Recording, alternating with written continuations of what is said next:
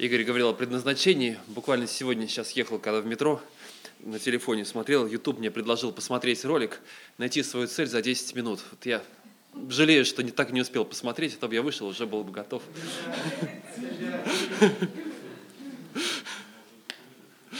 Может быть, не вышел бы из метро. Вот. А, хочу немножко продолжить развить, кстати, по поводу евреев. Авраам назван евреем в 14 главе э, Бытия, так что там Авраам, к Аврааму еврею пришли уже люди. Так что все-таки Авраам был евреем. Хотя он был еще и Акадом, из, из э, царства Акадского, судя по истории, вышел оттуда. Но первый еврей. Хорошо, но это уже о другом. Вообще вопрос такой. Вот, на самом деле мы сейчас говорим вот про евреев. Вчера у нас проходила подростковая встреча, когда дома тоже обсуждали мы. А, сейчас они начали готовиться в марте месяце, в начале будет, в мае, а, в мае, вернее, в мае месяце, да, в начале мая будет проходить а, такой библейский брейн-ринг а, в Колбино едем, в Колпино, вернее, едем туда, там с разными тоже подростковыми командами, посмотрим, на что мы способны. Вот, тема патриархи. Авраам, Исаак, Яков, э, да Иосиф, в общем. Вот э, начали разбираться, естественно, в жизни Авраама немножко покопались. И вопрос, для чего все это нужно? Почему вообще нам нужно изучать, читать про тех же евреев, э, постоянно к ним обращаемся каким-то образом? Тема такая, вот вообще насколько нам, христианам, это нужно, потому что э, есть те, кто, на мой взгляд, уходят и занимаются, вот э, берут, говорят, вот, знаете, мы выкинули очень много из Библии, давайте смотреть внимательно, читать Ветхий Завет. Вот что-то написано там, например, про субботу, про шаббат. Вот, а у нас есть шаббат, у не шаббат, мы воскресенье, это правильно или неправильно? А вот десятину в церковь приносим или нет? И начинают какие-то вещи, которые были связаны, собственно, с израильским народом, нести в церковь. И, на мой взгляд, это не совсем верно. Можем об этом потом отдельно поговорить. Да? То есть есть подход там, единого закона, у Бога есть разные подходы к разным народам. И с израильским народом у него есть свой подход был, и те заповеди, и те принципы, которые были даны израильскому народу, не значит, что они автоматически относятся к нам. Потому что тогда нам нужно взять на себя будет и все проклятия, которые были сказаны им, а вот к этому мы в основном не готовы. Да? А мы берем благословение, берем какие-то заповеди, которые нам нравятся, но вот когда только начинаешь говорить, а вот знаешь, что будет вот за это, за это, он говорит, ну это же Христос все простил – Давайте разбираться тогда, где мы находимся. Вот, но если, мы, если это к нам напрямую не относится, зачем нам все это нужно? И вообще, зачем, почему с таким интересом смотрит сейчас на израильский народ, вот смотрит, не знаю, новости, кто-то читает или нет, вот сейчас Нетаньяху не приехал таки в Москву, да, до этого собирался, его не пустили, а теперь его ждали, а он не приехал. И вот э, такие разные вещи, насколько для нас, они для христиан, вот нынешний Израиль э, представляет какой-то интерес – Зачем нам Израиль? А, девятая глава, о которой говорил э, Игорь, читал, да, послание к римлянам. Э, Павел вначале очень ярко и очень много говорит, кстати, то место, которое тоже вчера мы прочитали, э, где он говорит, почему для него это важно. Самое начало 9 главы, первые пять стихов. «Истину говорю во Христе, не лгу, свидетельствует мне совесть моя в Духе Святом, что великая для меня печаль и непрестанное мучение сердцу моему – я желал бы сам быть отлученным от Христа за братьев моих, родных мне по плоти, то есть израильтян, которым принадлежат усыновление, и слава, и заветы, и законоположение, и богослужение, и обетование, их и отцы, от них Христос по плоти, сущий над всеми Бог, благословенный во веки. Аминь. А, первое для него, говорит, а, это печаль моего сердца, это боль моего сердца. Я смотрю на это не как на что-то просто, как на какой-то момент истории, который происходит в их жизни. Ну, если вы помните, Павел, да, он хоть он из евреев и постоянно говорит, что я там даже по учению фарисей, по правде законной не порочен. Тем не менее, этот проповедник прежде всего язычников. И мы знаем о нем, что это проповедник язычников, у которого сердце болит за язычников, которых он говорит, я снова в муках рождения, язычникам пишет Галатам, да, доколе не изобразится вас Христос, я переживаю за вас. Но в то же самое время он говорит, для меня есть что-то очень важное, я не могу выкинуть и отказаться да, от того, кто я есть. Я не могу отказаться от того, что я еврей, я не могу выкинуть это из своей жизни, да, и для меня печаль и переживание, но более того, не только говорит, что это ну, особенность, как, наверное, у каждого человека должна быть за свой народ, за русский народ, за якутов, там, ну, хотя корни тут не только якутские, да, но все равно, то есть э, у нас есть какие-то связи, когда мы размышляем о молдаванах, да, еще о ком-то, у нас есть свои какие-то мысли, да, а, что для нас важно, ближе то или другое, для него есть что-то еще особенное. Он все-таки выделяет и говорит, это не просто близкие мне, родные мне по плоти люди, он говорит о том, что есть в замысле Божьем особое место для них, потому что им принадлежат, кстати, не только принадлежали когда-то, да, им принадлежат усыновление, 4 стих, да, и слава, и заветы, и законоположение, и богослужение, и обетование, их отцы, то есть вот те самые праотцы э, Авраам, Исаак и Иаков, и от них Христос по плоти, сущий над всеми Бог. Он говорит, то, что Бог сделал через них, это что-то особенное, у него был особый замысел, и Бог раскрывал его через израильский народ – Он работал, дал им обетование, усыновил их, сделал их своим народом, особым народом сделал их своим народом, дал им особую славу, заветы заключил с ними, какие-то договоры. У Бога есть особое взаимоотношение с этим народом. То, о чем пишет Павел. Это те отношения, которые, а, которые не похожи ни на что другое. Но он не останавливается только на этом. Он не говорит только, что... Потому что через некоторое время возникла, и э, церковь восприняла такую идею, и если посмотреть, э, уже второй, третий век, Иустин, один из таких апологетов христианских, э, так называемый его диалог с э, иудеем Трифоном, где он уже очень активно и четко говорит, знаете, время израильского народа прошло, теперь мы вот усыновлены, мы теперь здесь, это наше место, и Бог выполнил свои обещания. Как бы вот они свою роль, то, что они должны были сделать, они сделали, они донесли до нас завет, Христос через них родился, и теперь мы все стали вот Израилем, новым Израилем, а время старого Израиля прошло, давайте закроем просто эту главу и будем двигаться дальше. И такой подход существовал, на самом деле, 2000 лет практически в христианстве, это был основной, э, основной подход, который существовал, который действовал, по которому жила церковь. Почему церковь э, так спокойно и легко да, восприняла, например, э, приход национал-социалистов в Германии да, с их идеей уничтожения расовой чистоты. И главная расовая чистота заключалась в том, чтобы уничтожить евреев, убрать их побольше, потому что их время прошло. Вообще, как они могут еще существовать, если у Бога есть новый завет с нами? Если у него есть договор с нами, то что они тут делают вообще? Они мозолят глаза, про них давно пора забыть, сбросить их вообще в, со свалки, да, в, на свалку истории, а убрать их. Это то, что привело к тому самому Холокосту, да, то, что привело к уничтожению а, миллионов евреев.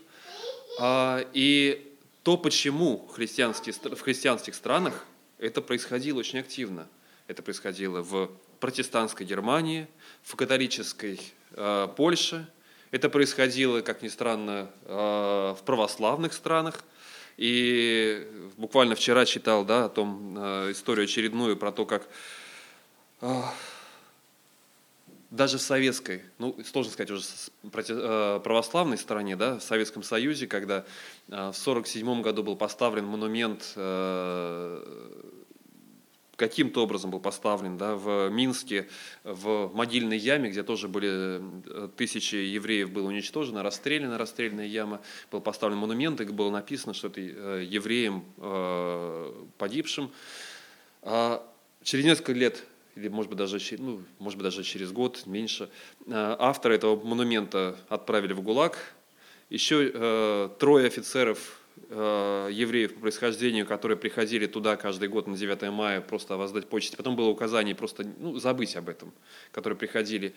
И забыть не удалось, они не давали забыть о том, что это такое, про их историю, про то, как их разжаловали, лишили офицерских званий, как их лишили всего. То есть, ну, э, один из них так от четвертого инфаркта умер, но завещал похоронить его в Израиле. И в конце концов э, его похоронили в Иерусалиме с военными почестями. Израиль воздал его, сделал его своим офицером, дали ему почетным офицером Израиля. А про остальных, ну, на самом деле это очень странная история. Почему-то вот это, почему-то их пытались отодвинуть, убрать куда-то в сторону. Павел говорит не только о том, что это было когда-то, что это история, которая произошла когда-то давным-давно. Давайте мы чуть-чуть подальше. Сегодня придется э, проскочить. У Павла все эти главы э, послания э, к римлянам с 9 главы. Он очень много говорит о евреях, но мы пропускаем и переходим сразу к 11 главе, где он продолжает свои размышления. Э, тоже с первого стиха начнем. 11 глава. Итак, спрашиваю. Вот тот самый вопрос, который стоит перед многими и стоял как раз, на который христиане каким-то образом, не посмотрев на эти стихи, вот как-то мы можем пропускать стихи между, а, закрывать глаза на определенные стихи. Вот эти стихи тоже были потеряны. Итак, спрашиваю, неужели Бог отверг народ свой? Никак. Ибо и я, израильтянин от семени Авраамова из колена Вениаминова. Не отверг Бог народ свой, которого он наперед знал? Или не знаете, что говорит Писание в повествовании об Илии, как он жалуется Богу на Израиле, говоря, «Господи, пророков Твоих убили, жертвенники Твои разрушили, остался я один, и мои души ищут». Что же говорит ему Божий ответ? «Я соблюл себе семь тысяч человек, которые не преклонили колени перед Ваалом, так и в нынешнее время, по избранию Бога, благодати, сохранял, э, сохранился остаток. Следующее он говорит, в настоящее время у Бога есть замысел. И так же, как когда казалось, что весь Израиль пал, забыл там, про все обетования, когда все поклоняются идолам, Бог продолжал работать. Хотя никто этого не видел. И даже когда Илия переживал и говорил, что я один остался, он говорит, ничего подобного. Ты просто не видишь, как Бог работает со своим народом. Есть семь тысяч тех, о ком ты не знаешь. Но это мои верные люди, потому что это мой народ, и я его не забуду. И для апостола Павла это было точно такое же обетование. Был яркий всплеск, были тысячи уверовавших.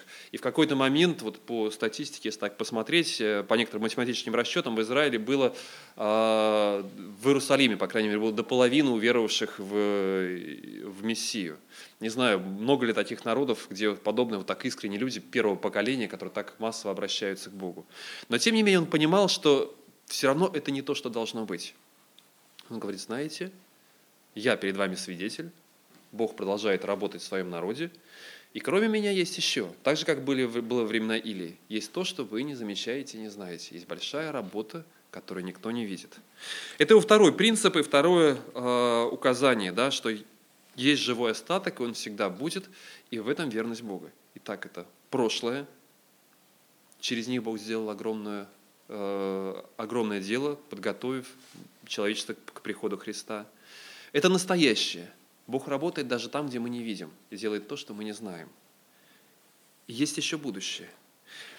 А, сейчас есть э, такая вещь, наверное, кто-то уже с ней столкнулся, кто-то нет, э, как так называемая кредитная история. Да? Человек, который хоть раз берет кредит, на него заводятся у него определенные данные, да, как ты его возвращал, этот кредит, сколько ты взял, и вся эта кредитная история идет вместе с ним, э, тянется, там, банкротство твое, если ты вдруг признал, что не можешь платить по кредитам, все записывается, и на основании этого решают, можно ли тебе доверять новый кредит, выдавать новый или не надо. А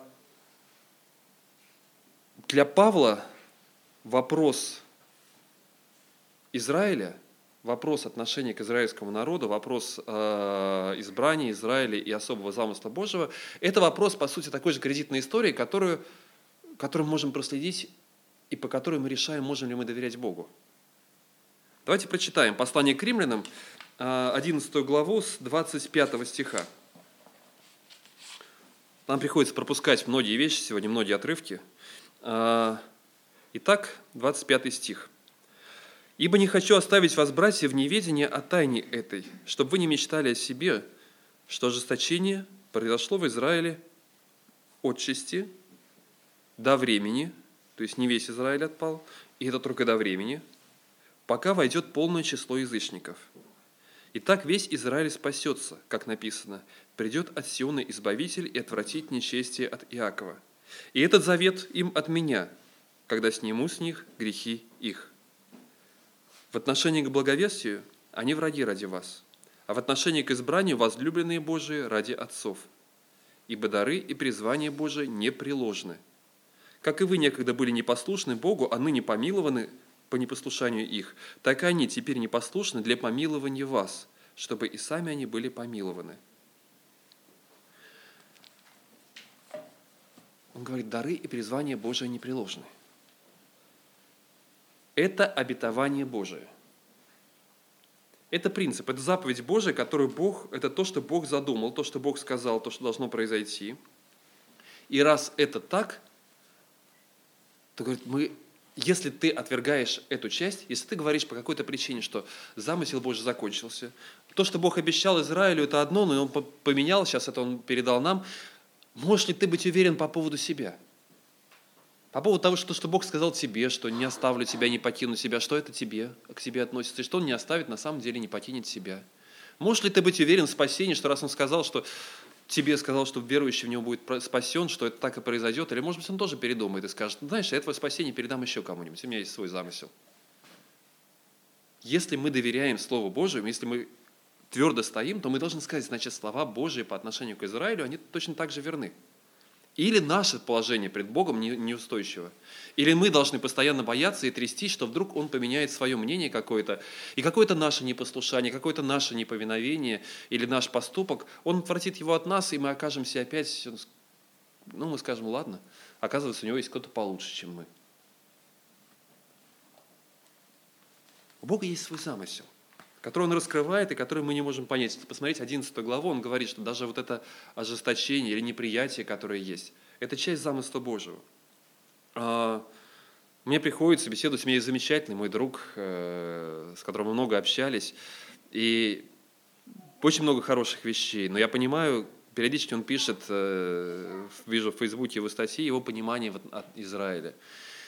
И когда он говорит совершенно справедливые вещи, в принципе, показывая да, на недостатки, которые там есть. Он говорит про Израиль про, как про светское государство, говорит о том, что там есть люди, которые, ну вот посмотрите, там этот э, парад гордости так называемый, да, который прошел там где-то в Тель-Авиве или в Иерусалиме попробовали провести. Там еще какие-то вещи все эти вот, да, гомосексуалисты, которые прошли, вот еще что-то.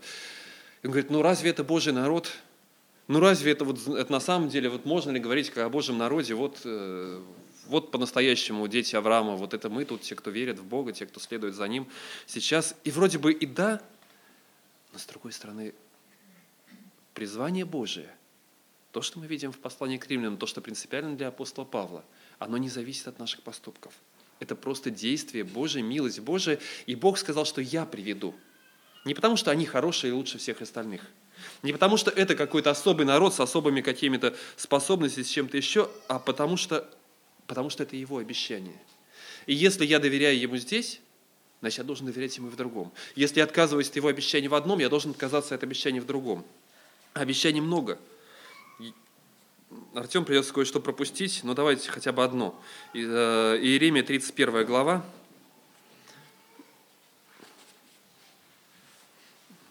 У нас по времени не так много. 31 глава э, Иеремии с 31 стиха.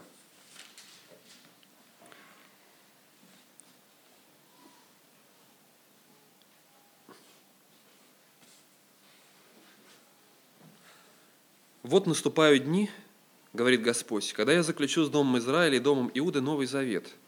Не такой завет, который я заключил с отцами их в тот день, когда взял их за руку, чтобы вывести их из земли египетской. Тот завет мой они нарушили, хотя я оставался в союзе с ними, — говорит Господь. Но вот завет, который я заключу с домом Израилевым после тех дней, — говорит Господь, — вложу закон мой по внутренность их, и на сердцах их напишу его, и, будут, и буду им Богом, и они будут моим народом. И уже не будут учить друг друга, брат брата, говорить «познайте Господа», ибо все сами будут знать меня, от малого до большого, говорит Господь, потому что я прощу беззаконие их и грехов их уже не вспомню более. Так говорит Господь, который дал солнце для освещения днем, уставы луне и звездам для освещения ночью, который возмущает море, так что волны его ревут. Господь Саваоф имя ему. Если эти уставы перестанут действовать предо мной, говорит Господь, то и племя Израилева перестанет быть народом предо мной навсегда. Так говорит Господь. Если небо может быть изменено наверху и основание земли исследованы внизу, то и я отвергну все племена Израиля, все племя Израилев за то, что они делают. Так говорит Господь. Он понимает, он видит беззаконие. Он видит беспорядки, он видит, как много, как много того, что не устраивает его, но он говорит, знаете, есть моя верность по отношению к этому народу. Есть мое обещание и мое решение. Это решение не связано с э, особой праведностью, с особыми поступками, с чем-то таким. Это просто мое решение. И этого достаточно. Для нас, для христиан, должно быть достаточно. Потому что и по его решению каждый из нас получил милость и доступ к Богу. По его решению, по его избранию, каждый из нас имеет доступ на небеса. Если мы принимаем одно, мы должны принять и другое. И именно поэтому, наверное, с таким интересом, с таким восторгом многие восприняли, когда увидели восстановление Израиля по сути, те же самые слова, которые ученики задали. Они все ли время восстанавливаешь ты, Господи, Царство Израиля? Я не знаю как. Будет ли это государство, или оно должно быть еще раз распасться, еще раз быть собрано? Должно ли произойти что-то еще? Мы не знаем многого в замысле Божьем. Но мы точно знаем, что этот замысел, он реализовывался раньше, и он привел к тому, что в мир пришел Мессия Христос Спаситель. Этот замысел продолжает действовать сейчас, потому что остаток Божий верен, и, оста- и среди Израиля есть остаток его, который знает только он, и с которым он работает. И этот замысел раскроется в будущем. И на этом строится наша христианская, в том числе, уверенность. Потому что Богу можно доверять. Потому что то, что Он сказал, то будет исполнено. И поэтому мне интересно, я, у меня нет готового ответа, когда я смотрю на современный Израиль, да, как это произойдет. Разные схемы рисуют, предсказывают, опять-таки те же книги Откровения там или еще какие-то состыковывают одно с другим, пророчество. Я могу многого не знать, но я знаю одно, что то, что Бог сказал, будет, а мы призваны молиться и смотреть на то, как Бог совершает то, что Он задумал. Я предлагаю сейчас нам помолиться, и помолиться об Израиле в том числе, как сказано, просить мира Иерусалима, потому что это то, что, то о чем мы можем молиться, да, то, к чему мы призваны молиться и переживать. И это тот народ, в котором Бог ведет какую-то свою особую работу. Давайте помолимся. Благодарю, Господь, Тебя за милость Твою, за милость и за верность Твою. Мы можем доверять этому. В нашей жизни, Господь, Ты действуешь, и Ты оказываешься верен – и нам Ты пообещал и дал обетование огромное, Господи, обетование каждому из нас, независимо от того, из какого народа мы пришли, независимо от того, э, что у нас записано в паспорте или ничего не записано в паспорте. Независимо от этого, Господь, у Тебя есть доступ к Тебе открыт для каждого. Благодарю Тебя за это. Я благодарю Тебя за то, что у Тебя есть что-то особое, задуманное для Израиля, то, что, может быть, мы даже не до конца понимаем, но Ты показываешь, что Твой замысел, он начался издавна – он продолжается сейчас, и он раскроется в будущем. И мы благодарим. Если возможно, если мы являемся свидетелями этому, Господь, то дай нам видеть, дай нам переживать, дай нам видеть, Господь, как Ты осуществляешь этот замысел. Если еще не сейчас, не в сие время, то, Господи, точно так же все равно ждать, доверяя Тебе. И мы просим Тебя о мире. Мы можем не понимать, как этот мир придет, но мы просим о том, чтобы милость Твоя была там, и чтобы пришло сокрушение сердца, чтобы пришло познание Тебя, чтобы пришло откровение истин Твоя, Господь. Ты задумал, и Ты работаешь, и слава Твоя да будет там. Аминь.